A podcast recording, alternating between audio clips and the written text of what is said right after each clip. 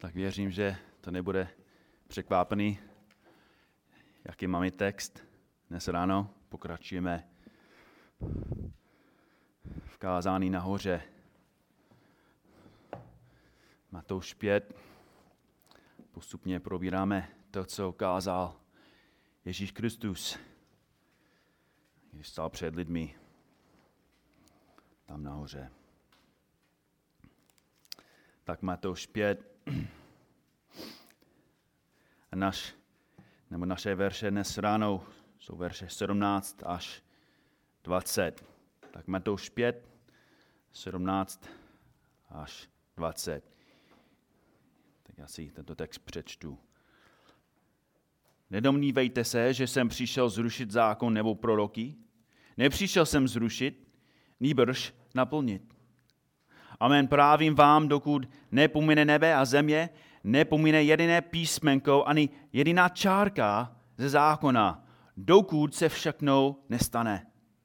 Kdo by tedy zrušil jedné z těchto nejmenších přikázání a tak učil lidi, bude v království nebeském vyhlášen za nejmenšího. Kdo by je však zachoval, zachovával a učil, ten bude v království nebeském vyhlášen velkým.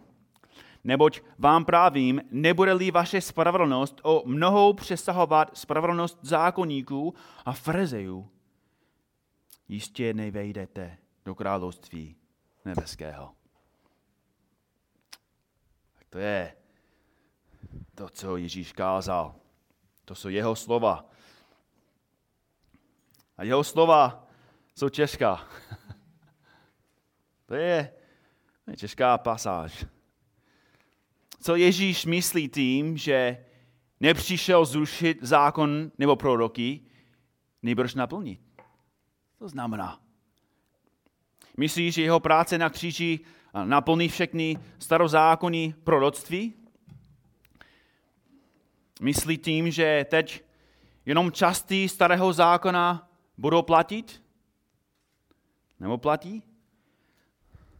A pokud, a pokud ano, jestli je to, co Ježíš myslí, proč v následujícím verši Ježíš říká, Amen právím vám, dokud nepomine nebe a země, nepomine jediné písmenko ani jediná čárka ze zákona.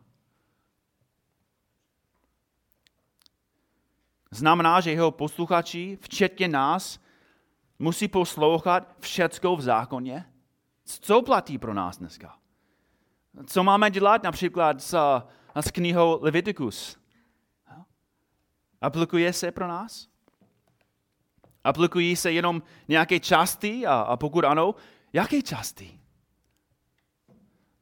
Co máme dělat, když Exodus nám zakazuje, abychom nosili oblečení, které je z bavlny a vlny?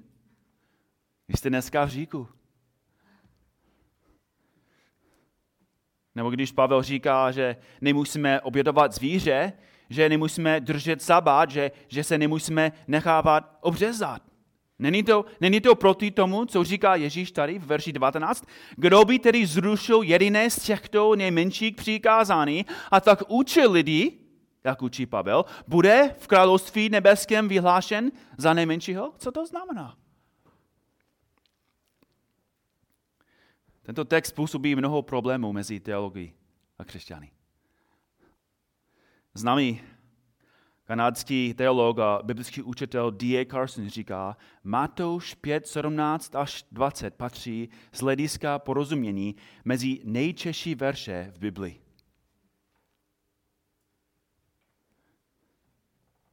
Někteří teologové říkají, že Ježíšova slova tady podporují dispensacionalismus. To je jedno, co to znamená. Jo? Další říká, že jeho slova podporují covenant teologii, smluvní teologii. Další chtějí používat tento text, aby podporovali New Covenant teologii, novou smluvní teologii. Kdo má pravdu? Dobře. Ale kdo má správný pohled na tento text? Jo? Ne, musíme mít taky mít správný pohled.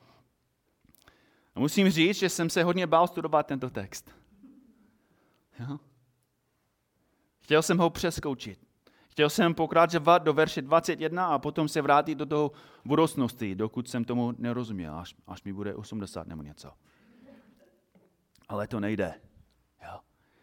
Musel jsem studovat tento text a díky Bohu, bratři, sestry, díky Bohu, můžu stát před vámi docela s jistotou, docela s jistotou, nejenom, že tento text teď chápu, ale stojím v jistotě, že, že vy taky můžete tento text chápat. A nejenom, že, že můžete, bratři a sestry, ale musíte. Musíte tento text chápat. To, co Ježíš Kristus káže, je absolutně základní, nejen pochopený zbytku jeho kázání. To, co Ježíš tady říká, je naprosto základní pro, pro vaše životy. Ve skutečnosti to není jenom základní pro naše životy, je to ten jediný základ našich životů, jak uvidíte. Tak pojďme se podívat na nějaké důležité detaily, které nám pomůžou s pochopením tohoto textu. Tento text se jasně rozdělí do čtyř částí. Verš 17 nás, nás Ježíš učí, jaký pohled má na Boží slovo. Jaký pohled má Ježíš na Boží slovo. V verši 18 Ježíš učí důvod, proč ten pohled má. Důvod, proč ten pohled má. A verš 19 učí, jaký pohled musíme mít my na Boží slovo, jaký pohled musíme mít my na Boží slovo. A verš 20 učí důvod, proč takový pohled musíme mít. Jo? Nebo víceméně text funguje takhle. Verš 17 je instrukce, verš 18 je důvod, verš 19 je instrukce a verš 20 je důvod. Instrukce, důvod, instrukce, důvod. Budeme probírat tento text čtyřmi otázkami. Abyste viděli, kam jdeme, řeknu vám dopředu ty otázky. Jo? Ty otázky pochází z tohoto textu. Jo? První otázka je, jaký pohled měl Ježíš na Bibli? To je verš 17. Jaký pohled měl Ježíš na Bibli? Druhá otázka je, proč měl Ježíš takový pohled? Na Bibli. Další otázka, třetí otázka je, jaký pohled musíme mít my na Bibli, verš 19 a verš 20, proč takový pohled musíme mít my. Okay? Tak je to, já budeme opakovat ty otázky, jestli jste všechno nenapsali, tak to je v pořádku. Vrátíme se do otázek. Ale kvůli času a kvůli důležitosti toho textu dnes budeme probírat jenom jednu z našich otázek. Jo? Probíráme první otázku, což je, jaký pohled měl Ježíš na Bibli. Jaký pohled měl Ježíš na Bibli? Říká ve verši 17, nedomnívejte se, že jsem přišel zrušit zákon nebo proroky, nepřišel jsem zrušit, nýbrž naplnit. Tak proč Ježíš to řekl? Proč Ježíš to kázal? Proč Ježíš to řekl Židům? Domnívali se jeho posluchači, že Ježíš přišel, aby zrušil zákon? Jo?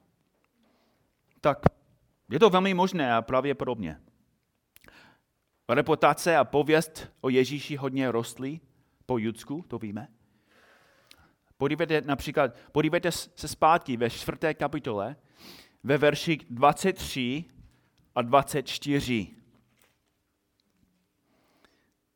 23, čtvrté kapitole. Ježíš chodil po celé Galileji, učil v jejich synagogách, kázal evangelium království Božího a uzdravoval každou nemoc a každou chorobu v lidu. Pověst o něm se roznesla po celé Syrii. Přinášeli k němu všechny nemocné, požené rozličnými neduchy a trápením, posedlé, na měsíčné, ochrnuté a uzdravoval je. A velké zástupy, množné číslo, a velké zástupy z Galileje, deseti, deseti městí, z Jeruzaléma, Judska i z Jordánají, nebo z Jordánají, ho nastudovali. Hodně lidí ho teď následuje. Slyší jeho velkou schopnost kázat, vidí jeho velkou moc uzdravit. A otázka v jejich mysli je co? Kdo to je? Kdo to, kdo to je ten Kristus? Kdo je Ježíš? Asi ještě oni neviděli, že byl, že byl Kristus. Kdo je Ježíš? V Markovi 1.27 čteme, že když slyšel jeho vyučování, všichni úžasli, takže se dohadovali mezi sebou, říkajíce, co to je nové, nové učení. Nové učení. Přišel Ježíš tedy, aby kázal něco nového? Přišel jako nezávislý prorok? Je individualista? Je to Zeman? Bez autority? Bez podřízenosti někomu? Přišel Ježíš, aby založil nové náboženství? Tvoří nové přikázání? Vymýšlí nové instrukce? Ježíš říká naprosto ne. Nejdomnívejte se, že jsem přišel zrušit zákon nebo proroky.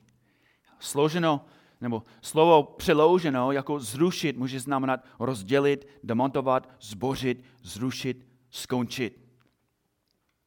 Tady v tomto kontextu Ježíš používá slovo zrušit ve smyslu jako skončit.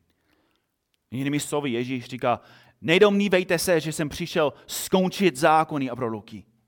Že jsem přišel zlomit zákon a proroky. Ne, ne, nedomnívejte se, že teď zákon a proroci neplatí. Mimochodem, zákon a proroci byl pro Židy název starého zákona. My nazýváme dvě velké části v naší Biblii, starý zákon a nový zákon. Ale Žid měl jenom starý zákon a rozdělil starý zákon takhle podle zákonu, proroků a žalmu. Tak když Ježíš říká zákon a proroky, jeho, jeho záměr je celý starý zákon. A Ježíš říká, že nepřišel, aby zrušil zákon a proroky. Ne, nepřišel zrušit, co, co, co oni říkají, co oni přikázují. Tak chybějící interpretace toho slova je důvod, proč mnozí dělají zmatek tím textem. Nejenom, co to je zákon a proroky, ale navíc Ježíš říká, nepřišel, aby zrušil starý zákon, ale co? Proč přišel? Aby naplnil. Ale znovu, co to znamená? Význam toho slova je, je, je klíčový. A jestli chceme, jestli chceme dobře chápat, jestli chceme dobře interpretovat to, co Ježíš myslí, potřebujeme nějaké klíče k interpretace. Tak pár věcí, které musíme stále mít před sebou, když interpretujeme Boží slovo a hledáme odpovědi na otázky o významu textu. Máme dnes ráno jenom 50 principů. Okay? Tak stačí jenom dvě. Jo? Dvě principy. První princip je, první princip ke interpretaci je, že kontext je co? Kontext je král. Kontext je král. Kontext určuje význam slov a určuje smysl pasáže. Tak máme nějakou ilustraci. Představte si, že, že vás chci povzbudit. Rozhoduji se, že budu ukázat o vašem budoucím oslavení v nebi. Jak budete dokonalí, mocní i moudří. A budete bez hříků, bez slabostí, bez, bez nemocí. Budete naprosto oslavení. A představte si, že, že já jsem vzal jako za můj text Genesis 3.5, který říká, neboť Bůh ví, že v den, když z něho budete jíst, se vaše oči otevřou a budete jako Bůh, budete znát dobré a zlé. Byl by, byl by dobrý text pro takového kázání. pro takové kázání. Proč ne? Proč nemůžu používat takový text, aby vás povzbudil? Protože to není kontext. To není, to není význam. To není cíl tohoto textu. To jsou slova koho? Mimochodem. Satana. To jsou slova satana. Nějaký kazatel opravdu použil tento text, aby kázal o oslavených věřících. To je skutečný příběh. Nebo, nebo chci jako kázat Filipským 4.13. Všecko mohu v Kristu, který mi dává sílu. A během kázání říkám, že podle pravdy tohoto textu vy můžete být bohatí. Vy můžete být silné politici. Na autoritě tohoto textu vy můžete změnit celý národ pro Boha tím, že budete bohatí, důležití politici, protože všecko můžete v Kristu, který, dám, který vám dává sílu.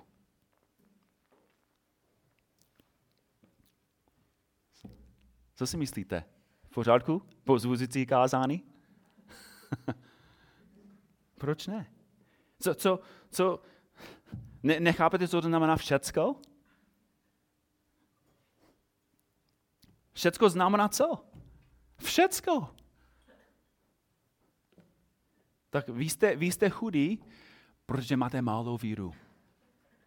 Vy jste, vy jste často nemocný, protože máte málo víru. Tak já si jsem měl málo víru, protože minulý týden jsem byl nemocný. Věřte, bratři a sestry, věřte, buďte bohatí, buďte silní, věřte tomu a to bude hned. Jaký je problém s tím kázáním? Co jsem udělal s tím textem? Já jsem ho zabil. Že? Protože to není jako, to není kontext těch slov, není, aby člověk, aby křesťan mohl říct, tak já můžu dělat úplně všechno, co chci. Já můžu letět.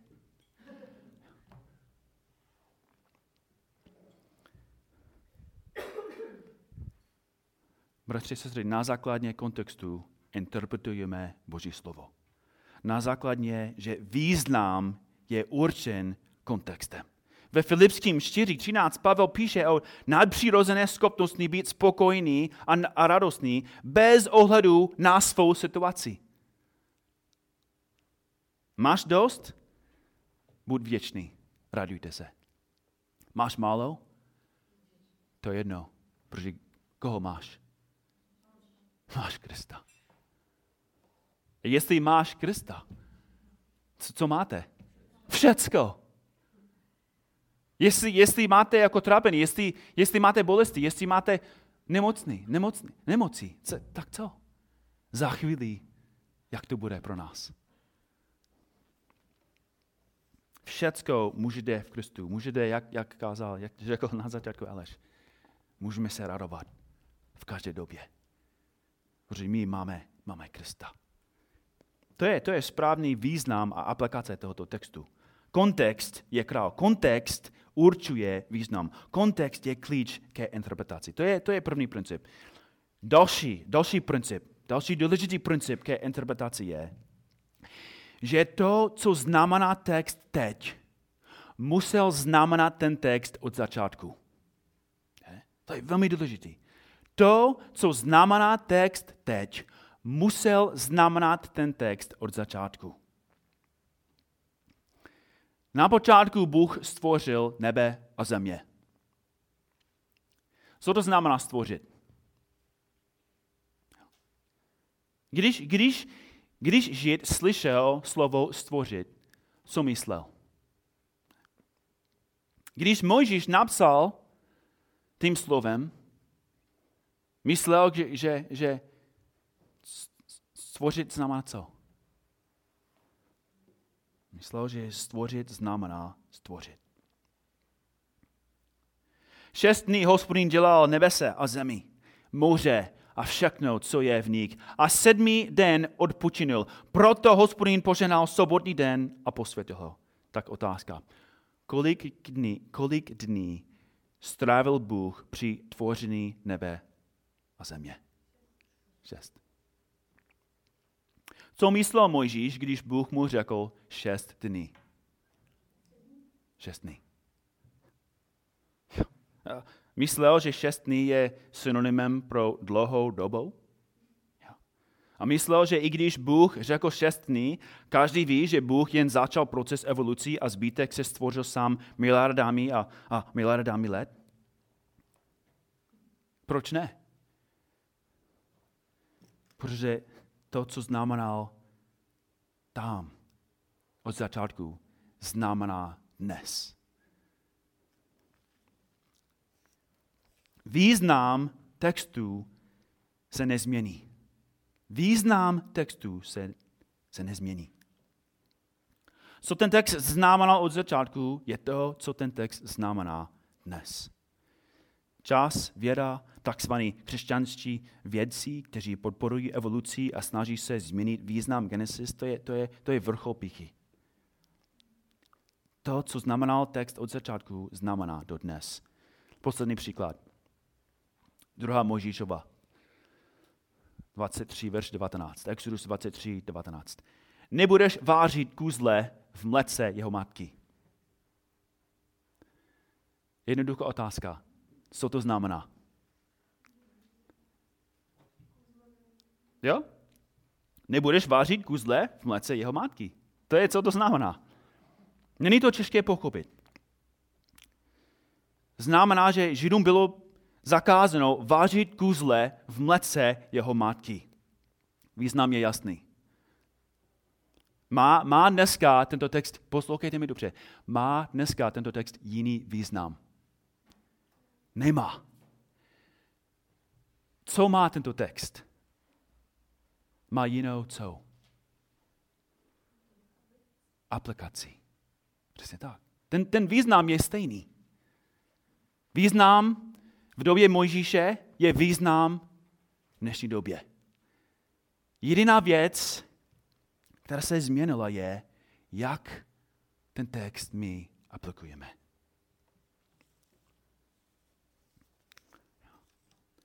Neřeknu vám dneska proč, ale jestli chceš, tak po skromážení můžeš doma, můžeš vářit kuzle v mlece jeho matky. Jo? Nebo jestli chceš, můžeš nosit svetr, který je vlněný a bavlněný. Jo, dělal jsem si legaci, nejste v říku, jestli máte oblečný, vlněný a bavlněný. To je v pořádku. Protože dnes, dneska aplikujeme jinak ty texty. Jo, nejsme izraelský národ. Ale význam těch textů byl, je a bude stále co? Stále stejný. Proto to, co znamenal od začátku, ještě znamená do dnes. Jo. Když necháme ty principy před námi, to, co říká Ježíš ve verši 14 nebo 17, o naplnění zákona a proroků, bude daleko lehčí pochopit. Já si myslím, že, že to, co říká D.A. Carson, není správně. Není to tak těžký chápat tento text. Není to těžký text.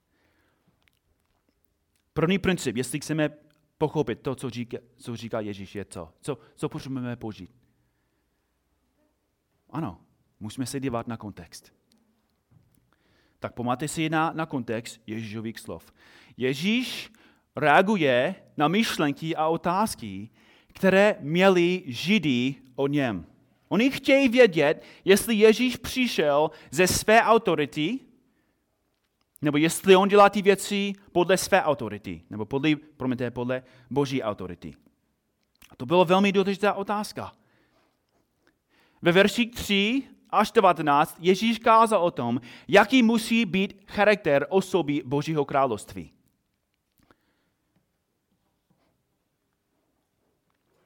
A potom pokračoval. Ve verši 13 a 16 kázal, že jeho posluchači, nebo, že, nebo občan Božího království, musí být solí světa a světlem. Světlem světa. A otázka během jeho kázání je na základě jaké autority ty věci kázal. Na základě své autority? Určuje Ježíš nové vyučování a nová pravidla? Nebo je podřízený božímu slovu a káže boží instrukce? Bratři a sestry, na ty otázky a jenom na ty otázky Ježíš reaguje. To, to je úplně klíčové. Otázka Židů, otázka Židů během toho kázání, během jeho, jeho služby. Otázka Židů není, jaké části zákona, proroků a žámů pro nás dneska platí. To není její otázka. Jejich otázka nebyla, platí každé přikázání v knize Leviticus? Nebo máme ještě zakázané nosit oblečení vyrobené ze dvou materiálů? Nebo můžeme konečně vážit kůzle v mlece jeho matky? Máme ještě zakázanou hrát hokej o sabatu? Rozumíte mi? To, to, to není vůbec záměr jejich otázky. To je přesně důvod, proč D. Carson a další mají tak těžký s tím textem. Teologové hledají odpovědi na ty otázky z tohoto textu, ale to není cíl Ježíšův slov. To není jeho záměr. Ani jeden žid by se nezeptal Ježíše, pane, kdo je skutečný Izrael? My nebo církev? To není, to není jejich otázka. Taková otázka vůbec neexistovala v jejich mysli. Proč? Protože oni jsou ještě na začátku. Většina z nich ani nechápali, že Ježíš zemře. Oni, oni nerozuměli evangeliu. Jeho vlastní učedníci nemohli pochopit, že Ježíš musí zemřít. A pro koho museli zemřít? Vůbec neměli na mysli otázku, jestli církev nahradí Izrael, nebo kolik ze starého zákona platí pro církev v dnešní době. Takové otázky budou v budoucnosti, ale nejsou v mysli lidi tady v Matoušovi 5. Pavel, Pavel píše věci a, a, a z toho budeme mít takové otázky. Ale to je 50 let dopředu. Nebo 30 let dopředu. Ale co říká Ježíš tady? Mimochodem, možná jenom trošičku víc. Například jako v skutcích 10, že, že když hospodin ukáže Petrovi, že, že může jíst nejčistá zvířata, které předtím byla zakázána. Jo? Jak, jak reagoval Petr, když Bůh mu řekl, vez a jíst? Jak reagoval? Byl v šoku. Ne, nemohl jako rozumět. Pane, já jsem nikdy ne, ne, nejedl takové věci. Já jsem stále čistý. A potom Bůh ho vedl kam? K pánu.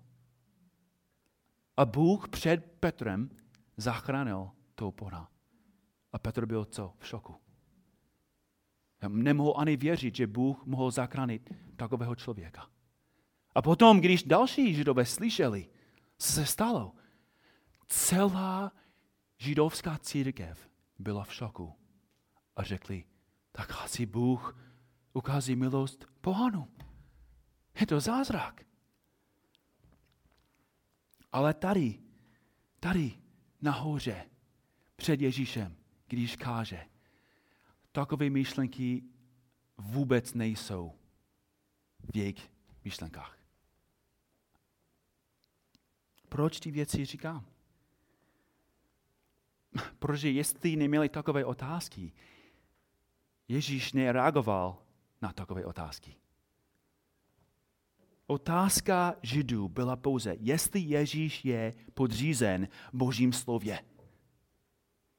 Nebo jestli zruší Boží slovo a založí jinou a novou autoritu. To je jejich otázka. A jeho odpověď je úplně jasná.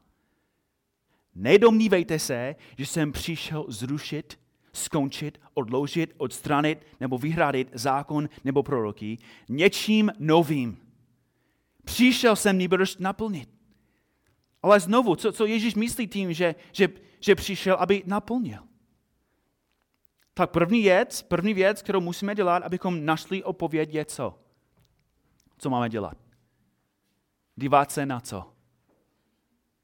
Na kontext. Na kontext. Musíme se dívat na kontext.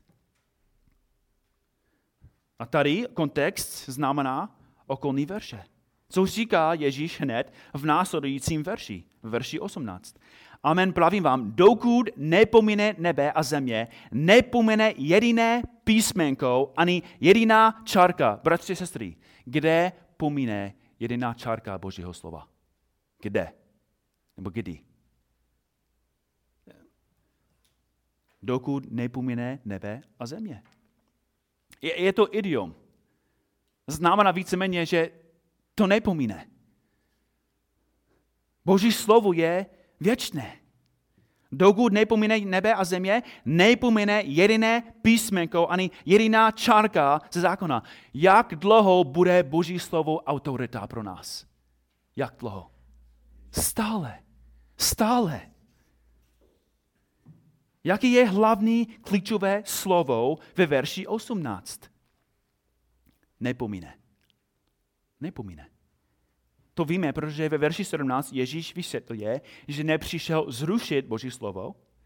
A tady ve verši 18 Ježíš vysvětluje důvod, proč nemůže Boží slovo zrušit. Boží slovo je co? Nepomíjivé.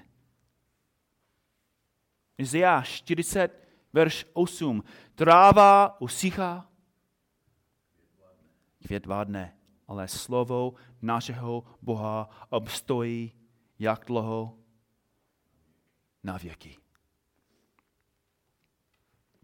Ve verši 18 Ježíš zdůraznuje trvalost, permanentnost, stálost zákona a proroků, aby Židé viděli, že on nepřišel, aby zrušil nebo nahradil Boží slovo něčím jiným. Naopak, Ježíš říká, bratři a sestry, říká, že Boží slovo je tak naprosto jeho autorita, že on, on nejen, nejenom poslouchá Boží slovo, on říká, že písma naplní. Rozumíte tomu? Ježíš říká v Janovi 5, 39. Zkoumáte písma, protože se domníváte, že v nich máte věčný život a právě, právě ona svědčí o mně. Nebo Lukáš 24, 44. Řekl jim, to jsou ta má slova, které jsem k vám mluvil, když jsem ještě byl s vámi, že se musí naplnit všechno, co je o mě napsáno kde. V Možíšově zákoně, v prorocích, v žalmech. To znamená, že kdyby Ježíš zrušil zákon, proroky a žalmy, zrušil by sebe. Zrušil sebe. On přišel, aby poslouchal Boží slovo. Bratři a sestry, způsob, jak Ježíš poslouchal Boží slovo, je i, i víc, než jak my posloucháme Boží slovo.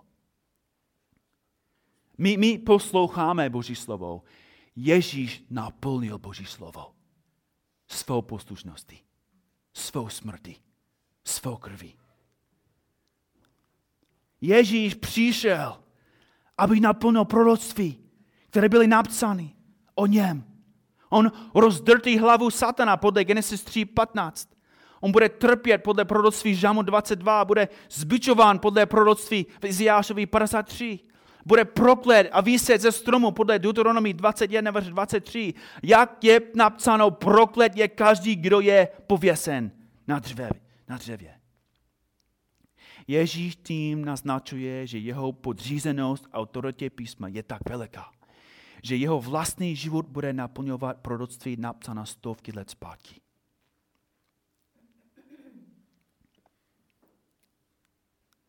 A ty věci nám ukáží, že Otázka té pasáže není, pokud Ježíš naplní písmo, jaké části ještě pro nás platí.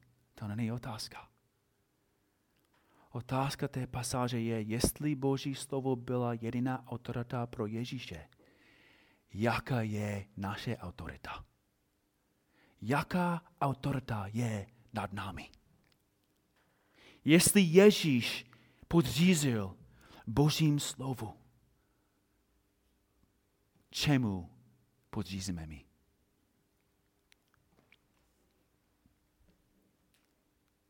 Jsme my podřízení Božímu slovu. Jsme podřízení stejné autoritě, který byl podřízený Ježíš. Čteme a posloucháme stejné písmo, které Ježíš četl a poslouchal.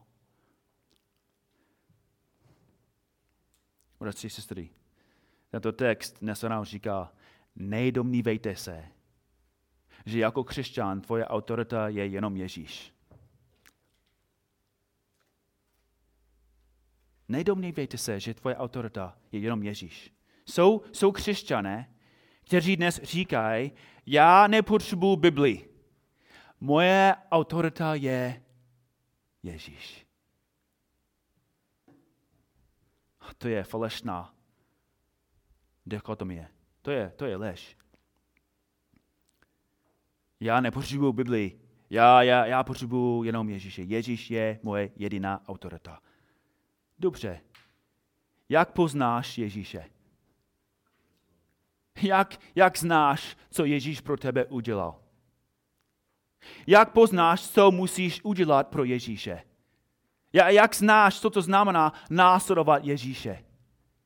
Jak víš, že Ježíš zaplatil za tvoje říky, že, že zemřel na kříži? Jak víš, že Ježíš šel zpátky do nebe a že se vrátí sem? Jak, jak víš ty věci? Jak? Díky, díky Bibli. A jenom díky Bibli. Díky písmu. Jediný důvod, proč ty a já a my o Ježíše víme, je díky tomu, co je napsáno v Bibli. Jediný důvod, proč víme, kdo je Ježíš, co udělal Ježíš, proč to, co udělal Ježíš, je díky Božímu slovu. Jinými slovy, bez Božího slova jsme úplně ztraceni. Bez Božího slova jsme zpátky v temné období, kdy jediná autorita byla římská katolická církev, která nekázala evangelium, která nedávala lidem pravdu, která nepřipravila lidi na věčnost, která neučila lidi, jak můžou mít radost, jak můžou mít odpuštěný hříků. Proč existujeme? Proč jsme tady? Proč je život těžký? Co Ježíš udělal na kříži? Řekli, já, vaše autorita je tam v Římu. Jo. V Římě musíte poslouchat koho? Papeže. A papež bude dobře interpretovat Boží slovo, protože Boží slovo je příliš moc těžký pro vás pochopit. Bratři sestry, Ježíš říká naprosto ne. Ježíš říká, moje autorita byla Boží slovo. Já jsem byl pod, pod autoritou Božího slova. A vy musíte taky. Bez písma jsme ztraceni. Člověk, který říká, že nepotřebuje Biblii, protože má Krista, ve skutečnosti Krista nepozná. Na konci svého kázání, na, na konci tohoto kázání Ježíš říká, ne každý, kdo mi říká, pane, pane, vejde do království nebes, ale ten, kdo činí co? Činí vůli mého Otce. Kde je napsaná vůle Otce? Bibli, v Božím slově. A my potřebujeme Boží slovo. A bratři a sestry, to taky nás vede k tomu, abychom se nedomnívali, že starý zákon se nás netýká. Nedomnívejte se, že starý zákon se tebe netýká. Je to rostoucí problém tady v Čechách. Křesťané mají špatný pohled na starý zákon. Říkají, desátero už neplatí. Zákon už neposlouchám. Bratři sestry, znovu, stejnou otázku. Je Leviticus ještě Boží slovo? Je Exodus ještě Boží slovo? Je desátera ještě Boží slovo? Je ještě Boží autorita? Je. Otázka není, jestli to je Boží slovo. Otázka není, jestli, jestli Kristus zrušil ty věci a proto pro nás dneska neplatí. Otázka je, je jak aplikujeme Boží autoritu napsaná v Leviticus, napsaná v Exodu. To je otázka. To je klíčové. Ježíš říká, amen, pravím vám, dokud nepomine nebe a země, nepomine jediné písmenko ani jediná čárka ze zákona, dokud se všecko, všechno nestane. Ještě čekáme na jeho návrat. Když říkáme, že některé věci pro nás teď neplatí, to znamená, že ty věci přestaly být autoritativní. Jo. Nemusíme držet sabat, ano, je to tak. Ale to neznamená, že tento text má jiný význam. Jo. To znamená, že tento text má jinou aplikaci. Každá kniha, každá věta, každé slovo je Boží slovo, je stále Boží slovo a stále bude. Proto Ježíš říká, nedomnívejte se, že starý zákon se tebe netýká. Co říká Pavel v 2. Timotejovi 3.16? Veškeré písmo pokází z Božího ducha a je, je špatný k učení. Veškeré písmo, co je napsáno v starém zákoně, dneska neplatí. Co říká? Je dobré k učení, usvědčování, k nápravě. Boží slovo, starý zákon nás usvědčí. Je to dobré k výchově ve spravedlnosti, aby boží člověk byl náležitě připraven ke každému dobrému činu. Nebo Římanům 15.4. Všecko, co je tam napsáno, v starém zákoně, bylo napsáno k našemu poučení, abychom z trpělivosti a povzbuzení, které nám dává písmo, čerpali naději. Čteš starý zákon? Aplikuješ starý zákon? Aplikuješ to do svého života? Všecko tam je dobré k učení. Nedomnívejte se, že, že nepotřebuješ starý zákon. Nedomnívejte se, že starý zákon teď neplatí pro tebe. Má stejný význam, stejnou autoritu, možná jinou co? Aplikaci. Bratři, sestry, tento text není těžký. Musíme se dívat na kontext, musíme modlit se, musíme prosit Boha, aby nám pomohl a potom musíme ho prosit nejvíc, abychom oplakovali, aplikovali to, co jeho slovo nám říká. Pane Bože, vyznáváme, že naše autorita je tvoje slovo. A pane, my chceme být podřízení tobě a to znamená, že můžeme být podřízení tobě tvým slovem. Pomoc nám, pane, abychom dobře rozuměli tomu, co pán Ježíš káže. A pomoc nám, pane, abychom byli věrní. Abychom my rostli ve víře. Abychom mohli říct, že jsme podřízení, že jsme poslušní. A radevším, že jsme vděční za to, co náš pán pro nás udělal na kříži, když on svým životem naplnil a dokonale poslouchal tvoje slovo. Děkuji ti ještě jednou. Milujeme tě, pane. Amen. Amen.